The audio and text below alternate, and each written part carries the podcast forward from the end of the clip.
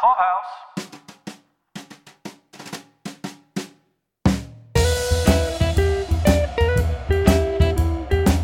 This is Paul Daly here with my wife, Caroline. Hey guys. And tonight we're here to discuss the third and only the third episode of the second season of Amazon's The Marvelous Mrs.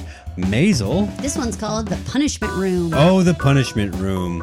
That is in regards to the wedding. Remember, she was re- re- calling that area that had like the no windows and the saddle area where where like the student was like standing in the corner. That punishment room. Like you can't have your reception in the punishment room. It's also possibly the coat check room. I agree. I like that very much. And it's funny because the coat check room is an improvement from the switchboard room, which is also a punishment room for Midge. I'll give you another one. Also, we have Rose being called on the carpet by the dean. Right. Also, kind of a punishment room kind of Well, situation. it- he thought it would be, but it didn't shape up that way. And I'll even say that we have Joel figuring out that he wants to live in the factory like that room, right? Yeah. You one could say that could be the punishment room. I think that that would be a terrible place to live. So those are what I think all the various punishment rooms could possibly be. Let's start this time with Abe and Rose's adventures. Rose is taking art classes at the college. I was quite surprised to see full frontal male nudity. yeah, it is a treat whenever crops up, isn't it? It was a surprise. I was like, okay. I thought it was pretty interesting how the the students like dealt with it. They were they were you know like a little snickery, uh, but Rose was like, Yeah, oh, she fainted. hilarity. Then So, we- having been in art class, I can tell you they do bring live nudes. live nudes. They put like a sign out front with like blinking lights. Live nudes today. and it is almost uniformly unsexy in every way. Tell me, so what makes it so unsexy? For one, the live nudes in my class were collecting senior citizens checks. Oh, For one thing. Wow. Yeah, I mean, they might have been, you know, just on the cusp, very at the, you know, drawing it a little early. Think of them on the cusp of anything. but that yeah, gross. they were they were definitely their firmer days were behind them. okay. Okay. And then there's just sort of the let's call it the uh, clinical nature of it. You know, like no one else is is laughing and sniggering in class and for in real life. You don't want to be the one that is. You don't want to be that guy that's like right acting all awkward right. so when they come in are they like in a robe or something and then they just like drop their robe is it like a big dramatic reveal It's your first time seeing live nudes. It feels uh, feels kind of dramatic, but no, they treat it very businesslike. You know, they're like maybe even chatting with people before before class starts. Like, and they're just totally naked yeah, they just yeah. oh wow Yeah. so these are some exhibitionists huh they're just Uh, like drink me in Well, it, they're not doing it for free. They're, They're prostitutes paid- of a sort. they're yes. paid live nudes Yes. Yes.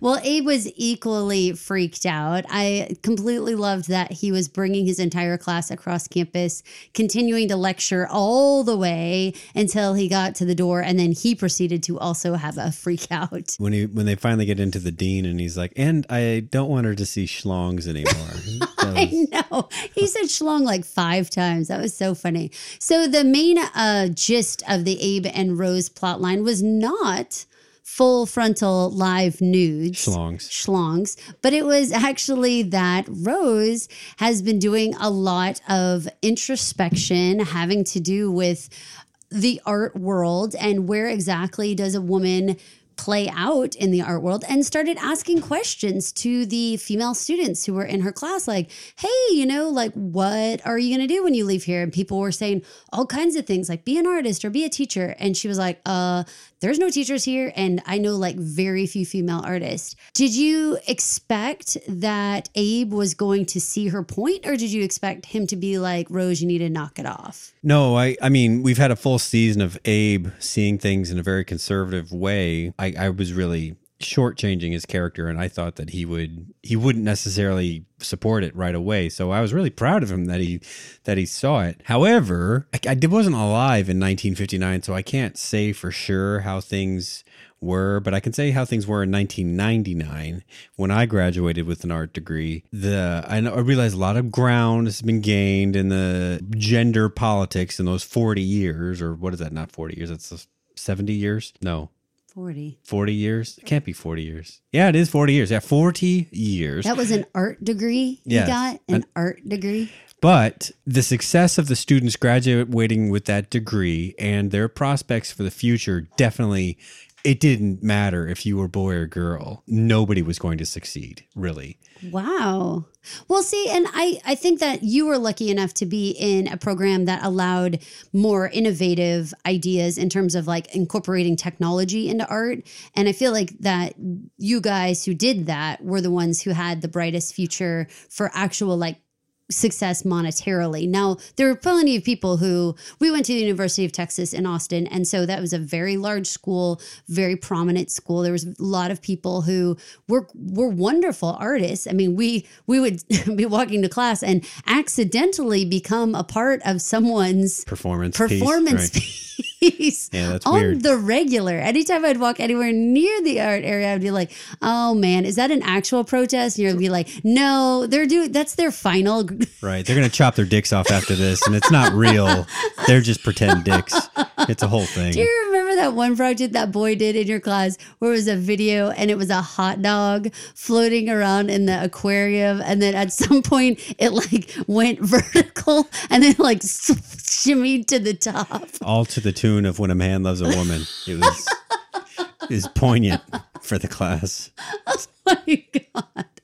Oh my god, it is so hilarious to me. Yeah. But at the same time, I mean, when if not when you're in college, when is it time to like experiment with your hot dog aquarium projects? Well, I can tell you, like, just in real life, if you did like me and you got a BA, that meant that you got a lot of electives in there that could be art, but they could be something else. So you have a chance of shaping your post degree life in some way, but it's probably not specifically art, right? Whereas if you got a BFA, you are only going to get an MFA, which then means you try you want to try to be a teacher like these women are suggesting is their only path forward.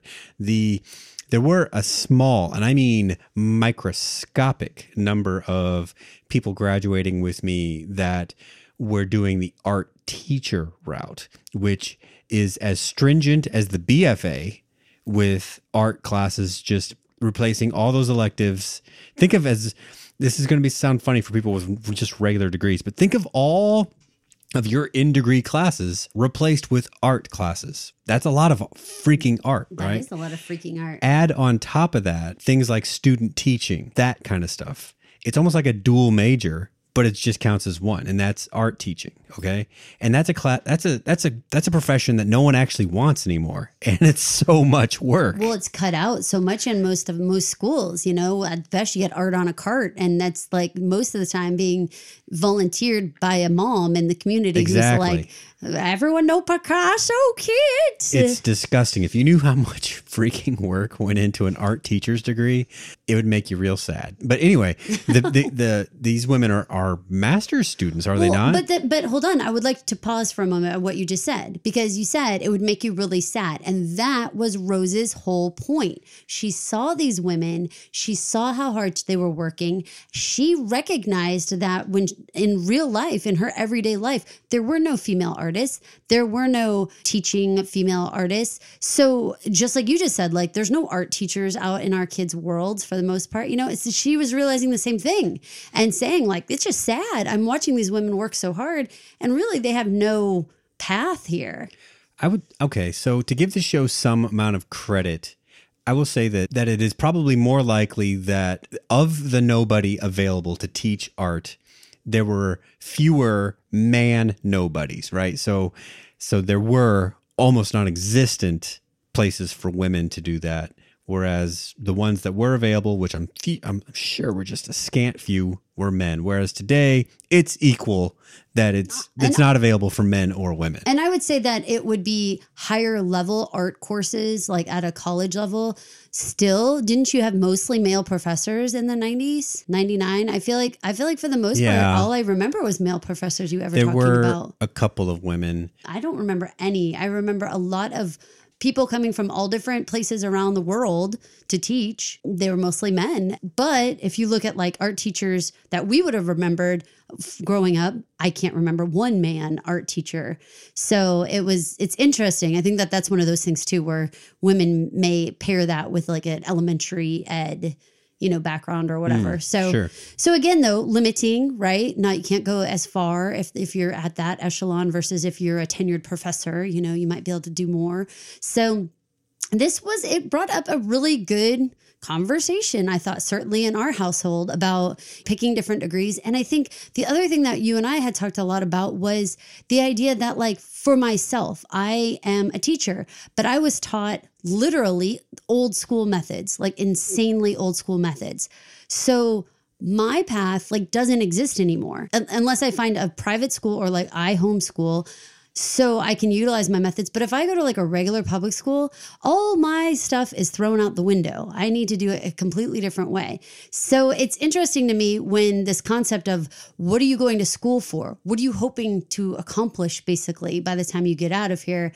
I think it's interesting that that can happen in the moment, but also you can become obsolete in a lot of ways. Your job just goes away, like the telephone operators that we see Right. so often. Right. Tragic. Coat check girls, if business. you will. Right, right. No one would trust their coat to somebody now. well, they do, honey, in very fancy restaurants, Very but, fancy but not a department store. In fact, when I tried to ask someone at JCPenney's to hold my coat for just a damn minute while I went over and tried on a coat, the person, the salesperson, stole my freaking coat. It became a whole hubbub to the point where JCPenney's actually gave me a coat, people. Like, just gave me a coat. Because that's Caroline for you. I was not leaving that store without a coat. Imagine the Abe Dean scene, but with Caroline as Abe and the JC Penney's manager as the dean. It was a lot like, yes, we're good here. Yes, I'm walking out with this coat now. Yeah. They were like, "Well, I guess you don't have a coat anymore." And she's like, "No, that doesn't work for me." exactly. I'm like, I'm actually leaving with this coat that's a lot better.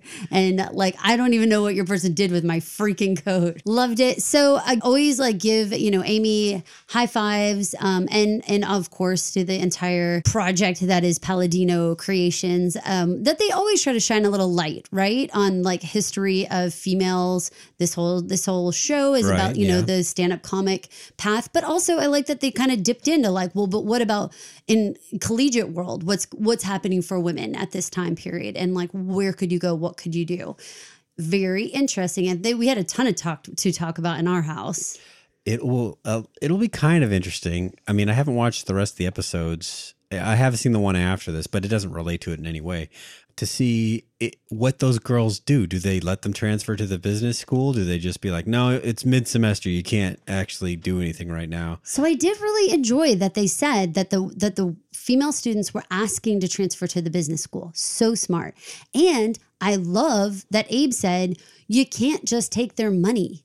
Because I have been in that situation where I personally was aware of a program where there was a final step to the program that required this certain amount of like mentoring, although those mentors didn't exist anywhere. When I became aware of this, I went to the head administration was like, you can't take people's money and not have a way for these people to actually have a job, which is exactly what the Abe situation was. You cannot take all these women's money for all this time essentially to be like and we know you're you don't have a future. Like there's no Yeah. way to actually go to work.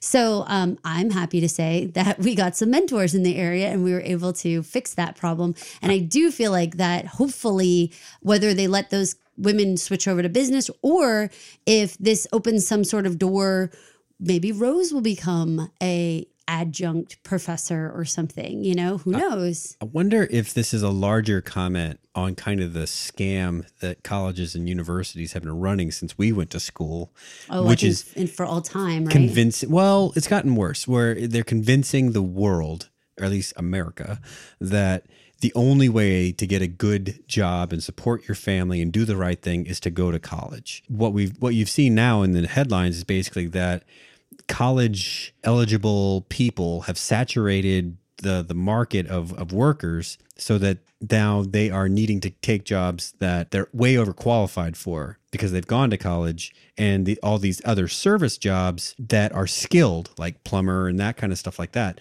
are unfilled because kids that, Well, because that probably could have right. made, made great plumbers instead went to get Right. a BA at, at the local college Right, you because know? you, want to be the first in your family to go to college, or but they actually a didn't need deal. it or and they could have made a better living doing something else without all the debt of going to college so i wonder if, if they're actually commenting a little bit on that It's a little this- like the the milk industry, like got milk, and you're all like, "Do I need milk?" right? Like bit, all yeah. these years, we were told Right. like, if you don't drink milk, your bones are gonna fall apart. And it's like, Paul, when's the last time you had a glass of cow's milk? Like Well- probably ten years. minimum In our house, we haven't had cow's milk in our house in ten years. But I grew up with like, if you don't drink that glass of milk, you're gonna blow away in the wind. Oh, so I remember. far, I remember your your brother would have two things. He'd have a bowl of Beano's that left like this red residue in the one bowl, and then he had a, would be Campbell's pork and beans. a gigantic glass of milk to go with it. That was his. That was his diet for I don't know yeah. From There was a- cut up hot dogs in there. to eighteen. There's cut up hot dogs in there, and he ate applesauce, so you got Oh, some fiber. I missed the applesauce. yeah. that was his choice, people. But I, I, you're right. I think that there is this commentary on college and like whether or not you need to go and and all that kind of stuff. Now we're both college graduates. I think that as a um, observer of the world, as I try to be, I think that there's a lot of things that college could have been for us had things been reframed for us. So I think that we did learn things, but it was almost incidentally. Like we did need to learn independent skills about how to balance, you know, studying and having a part-time job and living in an apartment and paying your bills. Like we did, we did sort of have like a hand-holdy version of becoming adults throughout college. But that was that was beside the point. You know, it was like all we ever cared about was what your report card said. And really, at the end of the day, there should have been some conversation like, you kept all the lights on. You went to work every day. You know what I mean? Like, our parents never said, like, good job for like doing all the other things that it took, right? Well, once I started oh. doing them, they no, they didn't. Shut up. You know what I mean though? Like like but there was no focus on that. That that this was actually a time to also spread your wings a little bit and and learn how to be out on your own and not have mom making dinner or not have someone do your laundry or whatever. And no one's patting you on the back for that even though you were learning oodles of life skills, you know, alongside of your academic It was like uh, adulting with training wheels. it very much was, but no one talked about it like that. It was all like, how did you do on your final? Nobody cared how you were adulting. Right. You I kept the was- gas on. No one, no one mentioned Exactly. that. You're like, I was sleeping outside in the woods, but I got an A. like that's that's not really not that good, you know. We're not that happy. So it, I think that this it's a really interesting conversation, and who really knew that Mrs. Maisel our comedian, was really going to bring that to our household. So I enjoyed this conversation. I really would love to hear some of our listener feedback on what they think about this. What what was the commentary? Was it about women? Was it about college in general and employment prospects after you graduate, or what what were they trying to tell us here? so let's flip to the other side of the Maisel equation, the actual Maisels. right? Let's talk about the Maisels. So Joel and the senior Moish. Maisels, yeah, were And- heading over to, and I think it's Sylvia is the mom's name. Sounds right. They were going to the bank, and this was like the big day where they were going to properly try to get their money managed in a way that I'm just going to call a more orthodox way to handle a business transaction basically. Like not be just like loaning and having these treasure maps and all this kind of stuff. Like now whether or not this is a better way to do it exactly i'm going to leave out there and ask you guys like you know is it better to lend money from friends and community and stuff like that and that's and build businesses like that? Or should you go to the big daddy institution basically and pay interest and do all that kind of stuff to kind of the man if you will? Is there a better or worse? Well, I mean, the bank pays you interest for putting lots of money into it, for one thing. true. And uh, otherwise, it, I mean, you're just handing over cash to the people you're doing business with instead of writing checks. It's easier to hand to do checks than keep track of wads of cash, as Sylvia proved with her with her treasure maps and her bad system for keeping track of all the cash. How had. funny was it when she like pulled out that like gigantic stack of cash like it was just like she was like digging through a purse like like hairbrush wallet gigantic stack of cash like if she would have gotten hit by a bus, they'd have been broke. You know, with because she was the one that could interpret the treasure maps, right the bagel stickers and whatnot And even remember that there were multiple treasure maps, right? It's it's wild. I mean, I guess I we were trying to discuss this in the last episode about this idea of like, you know, is this a commentary on old world ideas, you know, stashing your money under the the mattress? Is this a commentary on the Jewish faith and culture after World War II not putting all their money into banks? even after the great depression not putting all your money into banks like is there any is is there something historically or culturally that that maybe we're not sort of like grasping that's like well maybe not everybody brings all their money to the bank anymore for a bunch of reasons including you don't want the government to say and now jewish citizen you don't have money anymore because we have it all you know Could be. Could so is well it be. that or or even like the great depression same deal like mm, sorry on paper you had money but you don't they would have lived through all that as adults and they they certainly would have been affected by it all That's a good point. And Joel would not have been. He would have been right right at the end of World War II. I think is uh, when he was born. so, So- it so it, i can understand where they're coming from just from the teeny tiny But that's not exactly right. He was a kid during World War II, so it wasn't the same for him. So yeah, this point's still valid. Old world versus new kid, and the new kid is being persuasive. I feel it was also a lot like how we all are with our parents who don't have like an iPad or don't have a Kindle or don't have whatever and you're and they're like arguing with you about, you know, the feel of the book or they have their, you know, their VHS tape and you're like, "But you could just stream it live on Netflix if you just will let me show you how." And it's like, "No," you know, and you're like, "But the VHS tape doesn't even like it's brittle. It won't even go and it makes the v, the old sad uh, VCR explode and smoke over here. It, it feels very much the same. Like we've all had those moments where you're like, you're doing it wrong, but really it's just the new way versus the old way. Yeah, that reminds me. What's that? I don't have a digital copy of your grandfather's video anywhere, so we should find someone's VHS and put it on YouTube or something because I don't want to lose it. You know. So anyway, note that for later. Goodness. In the hunt for the treasure map and all the money, Joel does have to enlist the help of, of Midge. And that's what gets them sort of wrapped up into some hijinks and leads them to the factory's sort of this like side basement room, basically, right? It's sort of this area that it, it seemed like it was definitely underground, I was perceiving. And more, I don't even know. The funny thing is that I don't even want to say it's unused space. It was like finished, but like I use that word really lightly. It kind of had like uh, the feeling of like uh, at least what they show us in movies as a New York loft. You know, like brick walls and and it's all shall we say open concept. Um, right. But I was going to say, like, even a little bit more than that, there was like kind of like piles of rubble a little bit here and there, you know, like, like, so a little bit more than just that, a little bit more than just the, the studio apartment loft industrial feel, but a little more like, I don't know, this was like forgotten space or something. That yeah, that sounds right. I mean, what makes a living space a living space are the little things, you know, like kitchen stuff and a bathroom and and uh, that kind of stuff. I wonder if he squirreled away a space that has any of those things available. So I would think that a kitchen there would be some small amounts, like the same amount that I would think Susie has in her apartment. She he he could easily do like a hot plate and crap like that. certainly there's running water in a bathroom. Surely there's that because the woman we know in a previous episode said, I'm going to run to the bathroom. The thing that would stop you is the shower. There's Right. probably right. not a shower. So that's where things would get a little dicey. But, you know, the, the making the decision to buy the building and decide to actually own this place and really invest, I guess it kind of makes sense. Plenty of people say Gilmore Girls Luke Danes live within their business and also purchase the building as Luke Danes did. Oh, nice. Oh, so uh, definitely there's that same feeling. You know, back on, I'm- I have to do a, a little Gilmore Girls rap, I think, at the end. Not rap like beatbox. Like, Philadelphia, born I did a little thing with my hands, like I was gonna rap, but then I didn't even want to say anything with my mouth just then.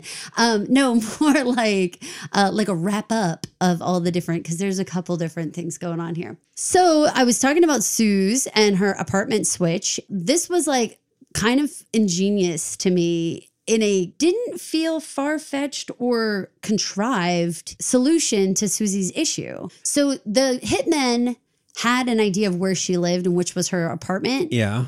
So she just swapped apartments with another family. But she still hangs out with them in there. I think she, yeah, that part's a little vague, but I would say that at first she was just checking in, you know, like Yeah. getting her mail and leaving. But I think that she got sucked in, like that whole Luigi TV thing. You guys, I laughed for like five minutes when she was like talking on the phone and she's like, oh, that's just Luigi TV. And the little boy is really just standing outside the window doing like a tap dance. Caroline TV would so be a thing in that day because I would totally, I would do the like, you know, like going down the escalator. I would, do, I would feel like such a ham bone.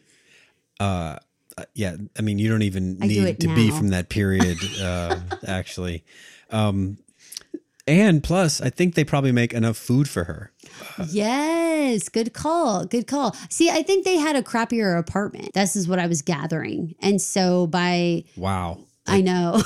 I know. So by letting them be in that apartment, it seemed like she was being generous or something. That's what I was gathering. But later on this episode, don't we find that she and her bad guy, Harry Drake. Drake, that they've mended fences? They didn't mend fences, but essentially, how it's sort of wrapped up a little bit here is that it's sort of like a well, I'm A hesitating. detente? I'm hesitating to say because, I mean, she obviously chooses to still not live her in, in her apartment. Yeah, yeah. But that at the same time, I think that there's just like civility that wouldn't necessarily exist now that I think still exists then. Like it's as even though she's a woman, I'm gonna say like a gentleman's agreement that like when we're in public and like eating at a restaurant, you would still greet the person even though you essentially kidnapped them last week, you know?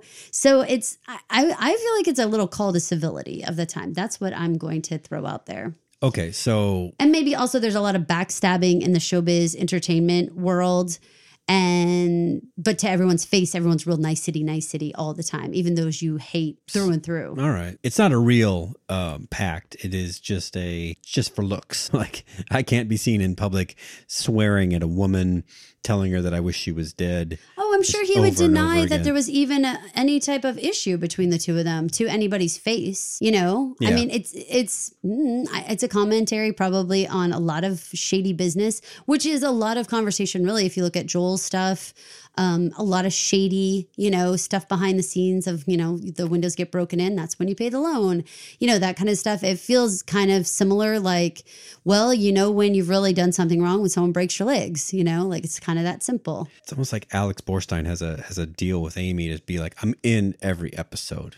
I mean, that's just the deal. I'm in every episode because her character doesn't really have much to say in this episode, but it's enough to be like calling on the phone, "Hey, Midge," and then and Yeah. like that's about it. I think that, um, like we've discussed in the past, I think that Susie is very representative of Amy, and so it makes sense to me that Amy would like plop herself in the world every every episode. Okay. So I also think that she tends to kind of push Midge's plot along, even when that plot isn't actively moving. So she'll talk about like the next thing, or she'll like drop the next bit of information, even though Midge is really like two, you know, steps behind, still dealing with the previous situation, dealing Okay. with Joel, dealing with her kids, dealing with whatever. But when we meet up with Susie, we get the update on the career, we get the update on, you know, what else is going on, where she should be going next, basically.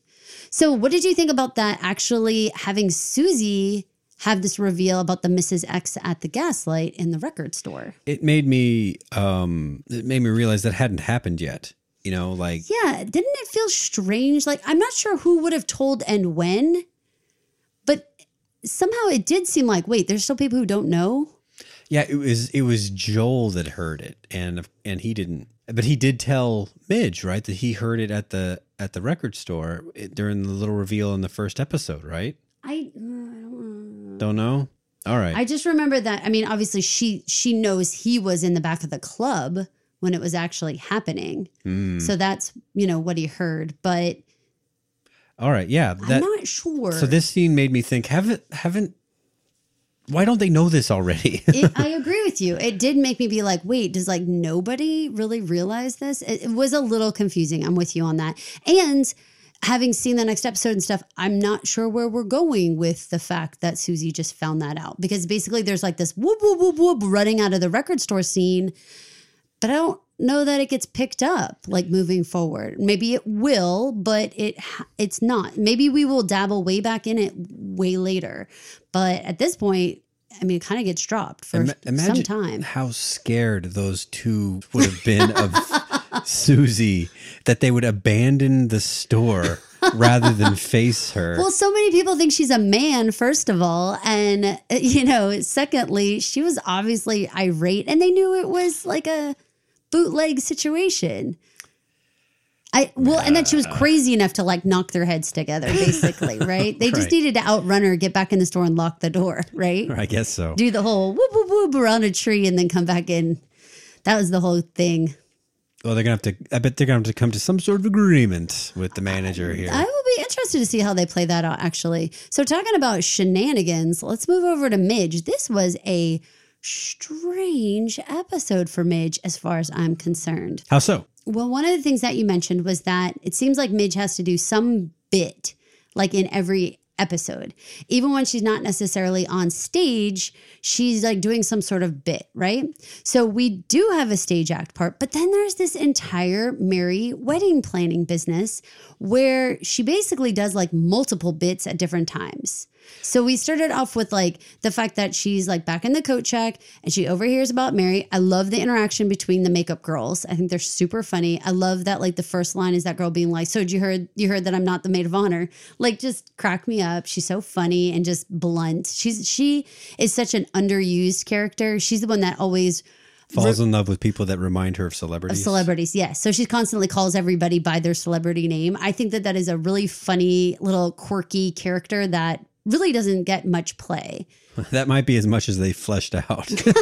i kind of is but i really i think she's funny and i think there there could be a lot with her. So we get into this mary wedding planning which is which brings into this punishment room business that uh, is gonna have a reception in this like pretty dank church basement kind of situation yeah, that looked horrible. and like in the Um, middle of the afternoon which is also kind of like oh I mean, we've been to a range of weddings and wedding locations from amazing to Like, are you serious? This is happening.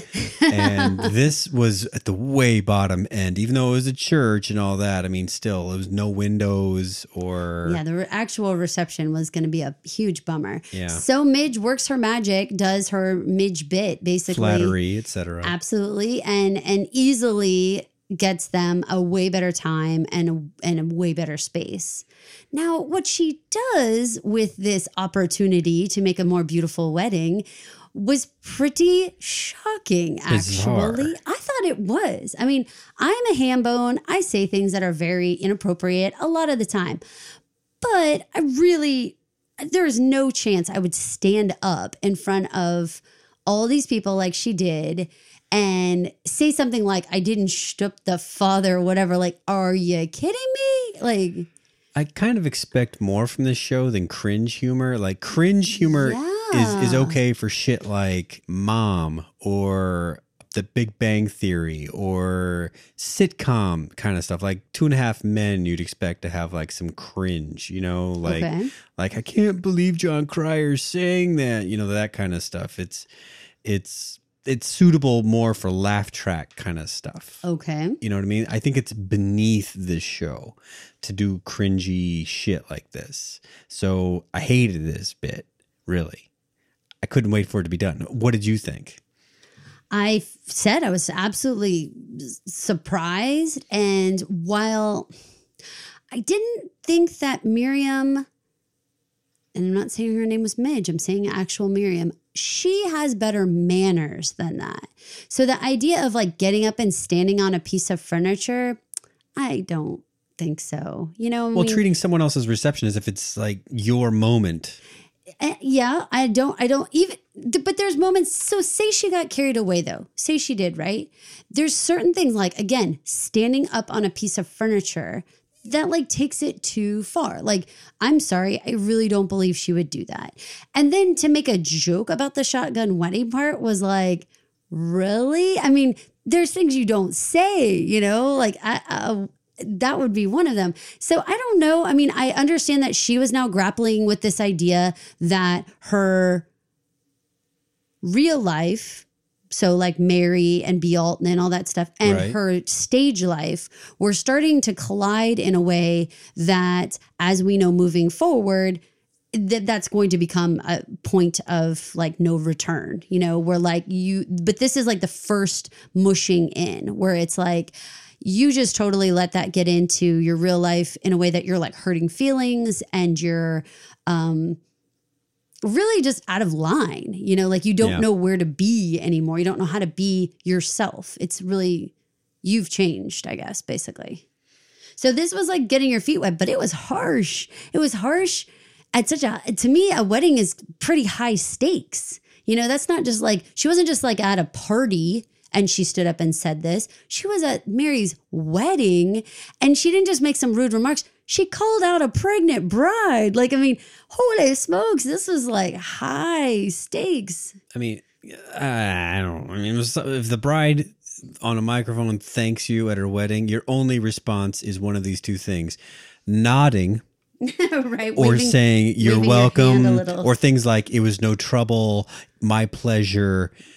It's it's really like two to three words, and then it's back to the bride. agree 100% and I'm a guy, and I know this, And right? Miriam knows this. I mean, she she went to finishing school type, you know, life. So it's sort of like, oh gosh, I just it's a stretch for me to believe that she would have lost her mind at that level.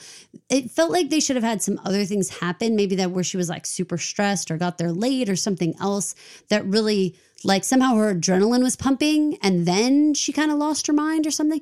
They acted as if she had had a lot to drink, but I just don't even think that that was it. She was too coherent in her craziness, you know, to really feel like that was it. this is this was like Steve Carell in The Office. You know, when he thinks he's having his moment and he says what he says.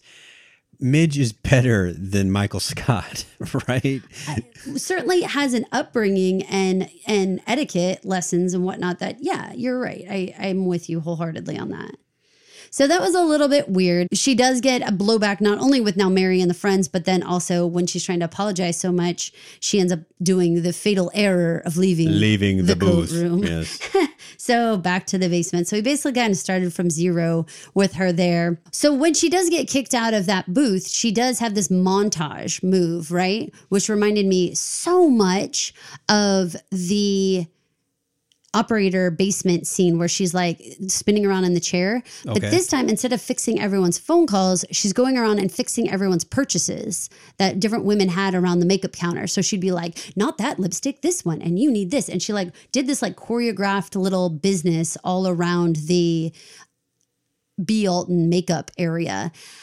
I felt like again, I we can talk total Gilmore Girls at the end here, but this was very Lorelai in a lot of ways, and actually weirdly kind of Rory esque in that like Midge has this kind of everyone loves her and everyone thinks she's so great, but if you really really looked at it, you're like, but why?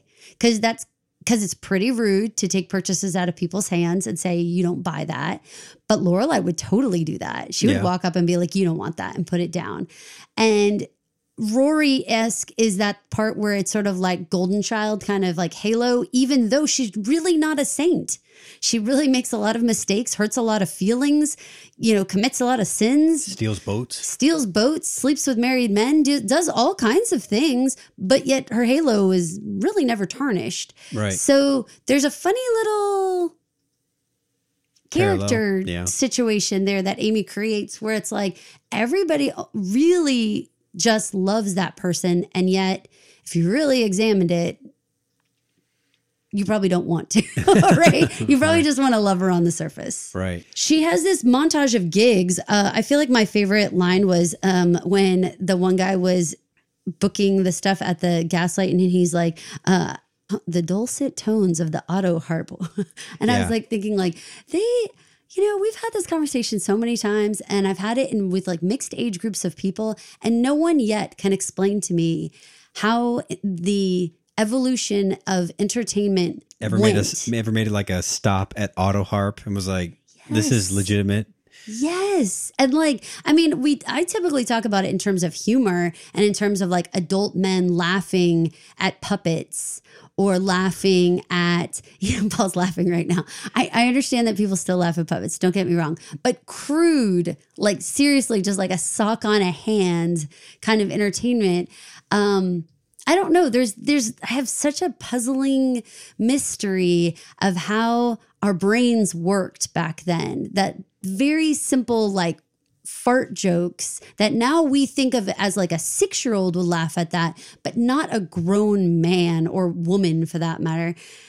I don't I find this interesting. And so this whole idea of the auto harp, having adult people sit around and be like, that was lovely in a downtown bar.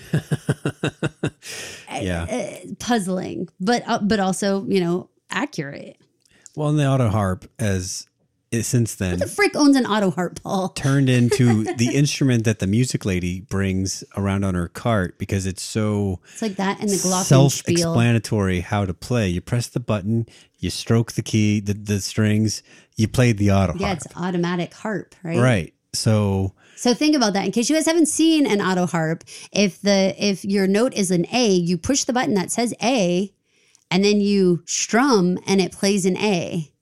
So there's like very little skill set in this. Again, second graders can do it, yet we enjoy an adult person. It's like right, right. such a It's not quite strange- bar room entertainment, at least not not anymore. We do have Midge go up and do this um Mama didn't raise no pussy bullying act. Uh, she continues to hone, you know, her her set and come up with new and different things. This is kind of what I was talking about, where she does still mention Joel. She does still mention the fact that she's, you know, a divorcee and got cheated on. But it is moving into other things. She is talking about her kids. She is sort of, you know, like what we thought. This would kind of move on, kind of transform into whatever's going on now. I kind of wondered um, with her her language. I mean, the reason she met Lenny and, and went to jail and all that was not it was the boobs at first, but the but the language kept her going to jail. And this language isn't really any more family friendly than No. than uh, what she went to jail for. I can't quite figure that out. I really don't know. One of the things that I saw in terms of like, is it realistic that she could say things like that up there, or even that a person of that time would have referred to a body part as a as a pussy, saying that? Like, was that even happening in culture at that time? It was interesting because I was reading an article, and I'm, I hope I don't quote this wrong, but I think it was from Town and Country, which is weird, but that's where it popped up. They had an article where the Palladinos were talking about how they actually have an expert on language of the time who they consult with on the regular about different words and whether or not they would have been in play basically during that time. Cocksucker was in play, and that was like the one they highlighted in Town and Country magazine, which I find really funny. And I think there's got to be times when they say, "No, we want to say this," because I think they've made the phrase. you're right. Is that a thing? No, that's not a thing. I think they've said that, and that is a very 2018 thing to say. I don't think it's 2018, but I will give you that it's more current than 1959. Way more. I agree with you. And I, and I think that there are times like that when I think it sounds so familiar or normal to us that I would think the majority of the audience is just like, yeah, that sounds right. And doesn't really care that it's not exactly right. Yeah, I they're think- not historians. Right? Exactly. And it's not meant to be, you know, like you should go write a thesis on this in terms of historical Like- information. Like Matthew Weiner, uh, at the very end of, of Mad Men, people were making guesses of how it was going to end. And the best theory I read was that Don Draper's actually DB Sweeney and he's going to jump out of this airplane with money and all this stuff. And, I love that and one. Weiner's response was, I'm a, I'm a TV writer, not a historian. I love it. I love that DB Sweeney idea. And I, man, I wanted that to be so true. It seems so cool. so I figured the Palladinos are taking the same out. Like, you know, we're making TV here, not documentaries. And I think like in terms of things like that, like is this a thing? That's not a thing. I feel like that's kind of um a subtle kind of moment. Whereas if you yell cocksucker or pussy and it is not historically accurate, if you will, you're gonna get that like lit up in lights, like your live nudes, you know. so it, it's it's gonna be focused on like, would someone actually say that? And they claimed in this article, right, wrong, whether whether it's a joke and it's really their friend JoJo who they call, and JoJo's like, I don't know, and they're like, well, we checked with our consultant. JoJo Right. says it's a go. I don't know. My mom called my dad cocksucker all the time. Exactly. Exactly. So um who can say? And I'm sure every single one of you guys out there, you guys are welcome to like take different words and go find the origins and figure out like was pussy a common word? I don't know, but the main thing is that I felt like it was funny, but it was still kind of shocking. Between the full frontal nudity and using stuff like mama don't raise no pussy, that was kind of like, woo. Wow. And the and her behavior at the reception, this was like a real kind of edgy kind of episode. Yeah, it kind of stands out. Like I've seen the first two and I've seen the fourth one, and the fourth one's completely different than this one. So yeah, oh this, my gosh, so different. this one is definitely a boundary pusher in comparison. Yeah, absolutely. Well, so did you like the episode? Yeah, yeah. I mean, I don't like the cringe factor of the reception, but yeah, I mean, this was an entertaining standalone type type episode. It very much felt like a standalone and in a lot of ways felt like it could have been plopped anywhere. And like maybe even you could have put it like as episode two and then actually stretched Abe and Rose's stuff really to three or whatever. I know you'd have to play around with that, but but you could have stretched their story. I did kind of feel like, again, going back to the Gilmore Girls stuff, the concept of going to college. I mean, Lorelai does go back to go to business school, and it is treated like it's important, but also a little bit like when she's studying, she comes out, she's like, like this isn't going to change my job at all. Like from the time that she is in going back to school to get her degree to the time she graduates, like she's she goes to work on Friday and then she goes to work on Monday, and like zero changes about her world. Only now she has a business degree, but nothing's different. And even when they talk about going to like the community college, taking any of the like annex classes or anything, it's definitely like uh it turns out that Jackson took a journal writing class and like, like there's just like and the biggest joke of that they were like who needs to take a class in how to write in a journal? Like, it was really funny. Um and then you know there's all these little moments. Lorelai helps plan Sookie's wedding. Yeah, um right. there's a lot of moments like that. Now there now it's not nearly anything like that. I think that the stuff that we had talked about too with Joel and like sort of taking over this business of his parents. That's exactly what Luke does. Luke takes over his father's business. He, it's all mismanaged. Uh, he discusses how like basically, uh, you know, there's like money in a coffee jar kind of thing. Like, I mean, it, it's all mismanaged, and he has to basically come in and be the first one to like take it to a bank and like go do these proper things. Is, So- is Luke Jewish? Yeah. In theory. He he he makes a huppah for her and Max's wedding. Right. It is never talked about, but there is the rabbi and there is the reverend Okay. in the in the town and they basically just like it's funny because they very much interchange them like if you guys remember there's like a scene where I believe it's the the the Jewish worship is happening and and it's like the time is up. It's like noon or whatever and they have to swap. So all they do and like the rabbi looks up and he sees the reverend and he kind of points at his his wristwatch and so he just the rabbi turns around, takes the Star of David off of the wall. The reverend comes up, puts a crucifix on the wall and then they just keep talking. Like nothing really changes. that's funny. So I kind of feel like in Gilmore Girls and specifically with, with Luke um, there is a point in time actually where Lorelai says something like, "Are we Jewish?"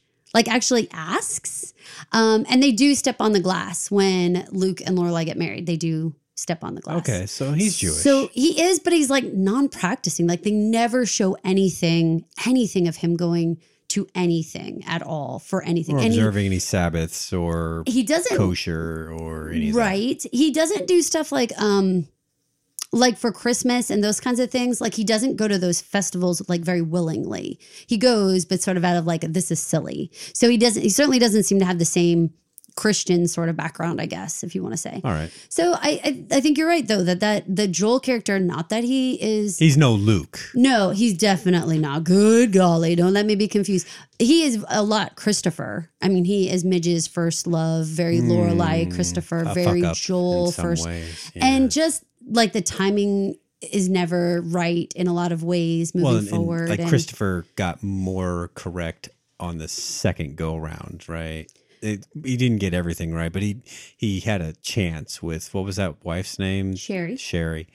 Sherry was the one that that kind of flaked out on that deal. yeah, you know where she went? France. France. France with her yoga instructor because that's where women go when things get nuts in their life. Yeah. She needed to get away from it all, so she went to France.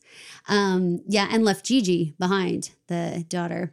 So yeah, there. I mean, there's a lot of similarities. Do you know? I But Christopher runs into money. Oh, a- yeah. And uh, which I how is Joel not going to end up doing that whenever it's time for you know the elders to pass on or whatever's going to happen he, Yeah. he he is going to go from this guy who just works for you know the, the family to i think he's going to definitely become the head of the company here much as christopher did and Straub died so that's his dad so it's Straub and francine and moish and sylvia in this one nice. yeah. So I, I I do still see a ton load of similarities. I think that also there was a moment with Midge where when she is saying the rude stuff at the wedding reception, that is this is not nearly as huge at all.